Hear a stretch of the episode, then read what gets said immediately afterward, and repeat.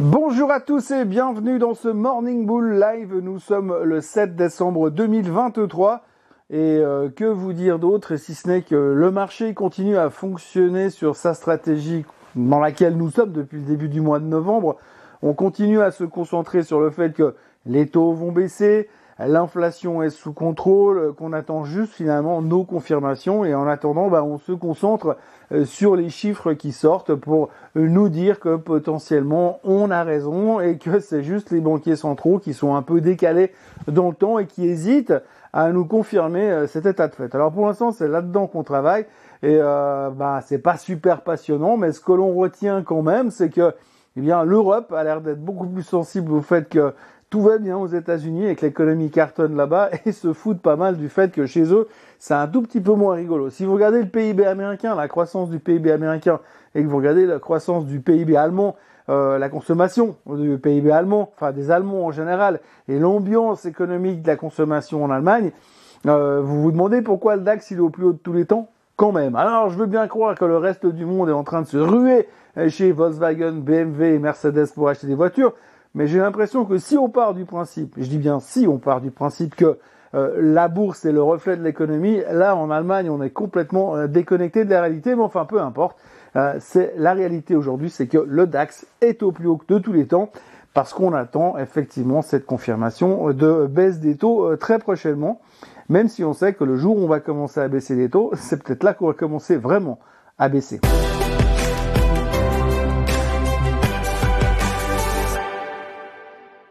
Donc hier, ce qu'il faut retenir, c'est les chiffres de l'emploi ADP. Alors vous savez, les chiffres de l'emploi ADP, c'est les chiffres qui sortent avant les chiffres du NFP, qui sortiront demain, les non-farm payrolls. Et euh, aujourd'hui, enfin hier, les NFP étaient attendus à 130 000 créations d'emplois. C'est les emplois privés, donc c'est un institut privé qui donne euh, ces, euh, ces chiffres-là. Et généralement, on s'en occupe pas trop. Alors si vous vous souvenez un petit peu, il y a quelques mois en arrière, on avait eu droit à une espèce de journée assez spécifique parce que euh, tout d'un coup, il y avait eu une grosse erreur par rapport aux attentes et à la réalité. Et, euh, eh ben, depuis, on les regarde pas vraiment, mais hier, on les a quand même jeté un œil parce que c'était plus bas que les attentes. Hein. Donc, on attendait 130 000 créations d'emplois, c'est sorti autour des 100 000 et des poussières. Du coup, on s'est dit ah bah alors ça veut dire que le plan de la Fed fonctionne, l'emploi ralentit, tout va bien. Et en plus, à l'intérieur des, des chiffres, on s'est rendu compte que l'augmentation, les augmentations de salaire quand vous changez de job, elles étaient moins agressives, moins violentes que ce qu'elles sont d'habitude. Donc en gros, ça veut dire que bah euh, il y a des jobs, mais par contre les jobs qui sont créés, ben ça paye un tout petit peu moins qu'avant quand même. Donc du coup, eh bien, ça veut dire, ça pourrait vouloir dire que ça va s'impacter sur la consommation, potentiellement. C'est ce qu'on pourrait avoir tendance à dire si on était un petit peu euh, craintif par rapport à la poursuite de la croissance aux États-Unis.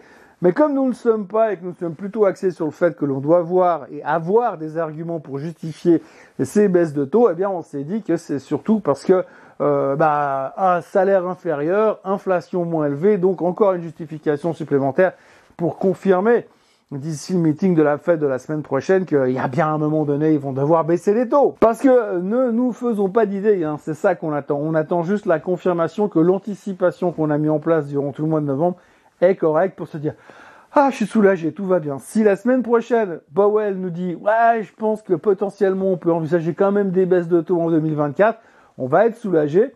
On aura peut-être un petit rallye de soulagement parce qu'il faut pas se leurrer, on a quand même pricé beaucoup, beaucoup de choses.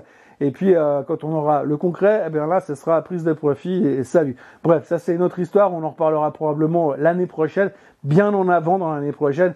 D'ici là, on va faire du carpe diem et vivre ce qu'on vit aujourd'hui. Donc hier, les marchés européens, ça cartonne. Le, CAC 40 est bientôt au plus haut de tous les temps. Le DAX est au plus haut de tous les temps. On va pas revenir là-dessus. Par contre, aux États-Unis, c'était un petit peu moins l'euphorie. Un petit peu moins l'euphorie. La raison principale, c'était la baisse du pétrole. Alors, souvenez-vous, le pétrole, il y a quelques mois, deux mois, le 29 septembre pour être précis, on était à 95 dollars le baril et tout le monde faisait la queue chez CNBC pour dire ah j'ai un truc à dire, moi je pense que le baril il va à 120, non il va à 130, non non il va être en tout cas au-dessus des 100 dollars, non non il sera à 150, ah on sait pas peut-être qu'il ira à 200. Bref, ils sont tous venus nous donner leur target perso bien élevé, bien plus élevé, c'est une évidence, on était à ça d'aller sur les 100 donc hein. et puis bah depuis ça fait que de baisser. Pourtant, les Saoudiens coupent la production, les Russes coupent la production, mais ça continue de baisser. Alors les Américains, ils continuent à acheter pour la réserve euh, stratégique, mais ça continue de baisser. Et on apprend aussi que les Américains, ah ben, euh, ils continuent à pomper comme des fous pour compenser quelque part, pour pas que le baril monte trop, parce qu'ils ont intérêt à garder comme un baril relativement bas. Et donc du coup, eh bien, euh, hier, le baril a pété les 70 dollars à la baisse. Et là, on se dit tout d'un coup, ah, ah alors oui, c'est bien parce que ça fait baisser l'inflation, mais par contre, ça veut aussi dire que c'est un baromètre économique le baril. Hein. Si le baril se pète la figure, ça veut dire que l'économie, hmm, elle est en train de ralentir. Donc on a un petit stress qui est en train de se pointer du côté du baril parce qu'il est passé en dessous des 70 dollars. Techniquement, euh, si on regarde le graphique ici qui a été fait par euh, James du SAMT, eh bien vous verrez que le graphique ici euh, nous montre qu'on peut aller autour des 63, 65 dollars. On ne sait jamais. En tout cas, c'est ce que ça laisse supposer. Et c'est assez connecté avec le fait qu'aujourd'hui, bah, tout le monde est devenu super négatif sur le baril. On était super bullish le 29 septembre. On s'est pété la figure. Et maintenant, on commence à être super négatif. C'est un marché de contrariant. Hein. C'est valable pour tout.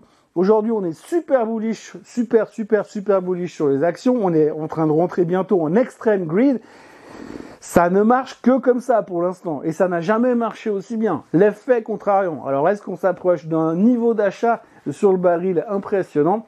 Affaire à suivre. Néanmoins, hier, ça pesait un peu sur le marché. Ça pesait un peu sur le marché. Donc, tous les indices, les trois indices principaux, terminaient en baisse pour une fois. Et pour une fois, hier soir, on n'était pas chaud patate sur la thématique de l'intelligence artificielle. Alors c'est revenu ce matin, rassurez-vous, mais hier soir, tout d'un coup, on, touchait plus trop. Par contre, ce matin, ce qui s'est passé, c'est que AMD a annoncé sa nouvelle puce euh, spéciale intelligence artificielle qui est censée concurrencer Nvidia. Concurrencer Nvidia, on n'aime pas trop ce genre de choses, surtout que vous avez une boîte qui maîtrise autant un secteur. Et puis euh, bah, derrière, Microsoft et Meta ont déjà annoncé qu'ils allaient utiliser euh, cette puce pour équilibrer finalement celle qu'ils ont déjà de chez Nvidia. Donc c'est pas forcément une super nouvelle pour Nvidia. Par contre, ça devrait être une bonne nouvelle pour AMD, mais ça fait surtout remonter encore une fois la mayonnaise sur la thématique de l'intelligence artificielle. Et puis dans la foulée, eh bien, euh, Google. Google nous a annoncé la mise en place de son, euh, son assistant personnel qui s'appelle Gemini, euh, qui est en fait l'équivalent de ChatGPT mais chez Google. Sauf que celui-ci, visiblement, il est un petit peu plus intelligent que l'autre intelligence artificielle, puisqu'il est capable d'évoluer et d'être assez autonome dans ce qu'il apprend et se remettre finalement euh, à niveau avec ce qu'il voit autour de lui. Donc un petit peu plus d'autonomie que sur ChatGTP pour ce que j'y comprends. Donc du coup on se rapproche de plus en plus euh, de Skynet. On attend juste l'arrivée de Sarah Connor ces prochains temps euh, dans les médias.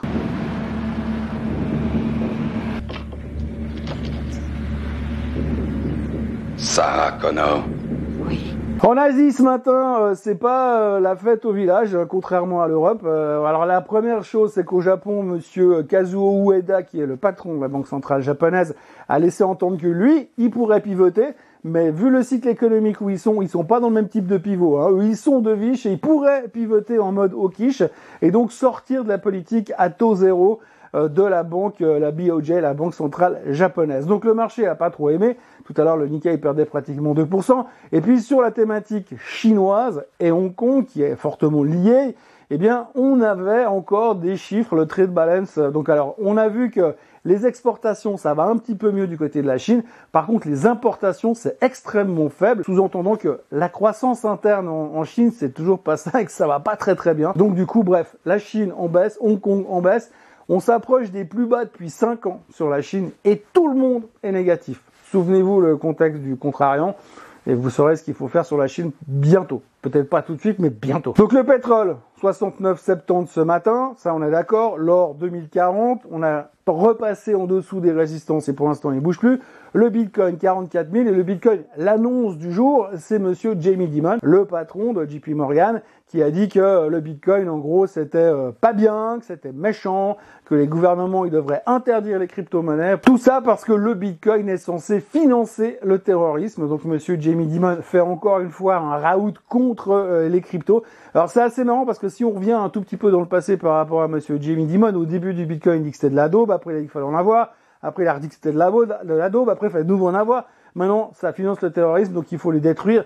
Bref, c'est des méchants. Euh, entre Terminator d'un côté et le Bitcoin qui va nous agresser avec les terroristes, je ne sais pas ce qu'il faut penser. Mais en tout cas, peut-être que la bonne chose à faire, ce serait que Monsieur Dimon se présente aux élections aux États-Unis. Ça, proposerait déjà un autre choix, une autre alternative aux Américains que les deux idiots qui sont en train de se présenter actuellement.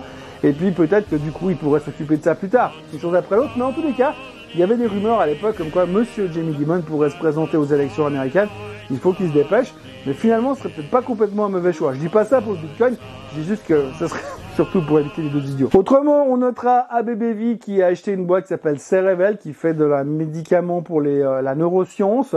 Alors, visiblement, ABBV, ils sont en plein mood euh, shopping de Noël. Hein. Ils ont acheté Immunoscience, Sufferer l'autre jour. Maintenant, ils achètent Cerevel. À chaque fois, c'est 10 milliards cash. Visiblement, ça a bien chez ABBV, comme quoi le Botox, c'est la vie Autrement, mauvais chiffre chez C3AI, mauvais chiffre chez euh, GameStop hier soir after close. Les deux titres étaient en relativement forte baisse, entre 6 et 9% de baisse pour les deux. Et puis on notera encore euh, la petite phrase phénoménale de Monsieur euh, Joe Biden qui nous a quand même sorti hier que il a redemandé devant le Congrès, le Sénat, enfin devant les autorités fédérales, euh, le besoin de donner, donner, donner, donnez-moi de l'argent euh, aux Ukrainiens, parce que visiblement le gouvernement américain n'a plus tellement motivé pour les payer, mais Biden est revenu pour dire il faut donner de l'argent aux Ukrainiens, parce que sinon on va se retrouver avec les soldats américains qui vont aller se battre contre les soldats russes. Donc en gros, euh, troisième guerre mondiale, guerre atomique, super, il est génial ce président. Donc le mec, ça fait trois ans qu'il est au pouvoir, il ne reste plus qu'une année, même pas une année à tirer. Euh, il n'a pas encore eu sa guerre. C'est le seul président démocrate qui n'a pas réussi à déclencher une guerre quelque part aux États-Unis. Mais visiblement, là, ils se sont pressés. Hein.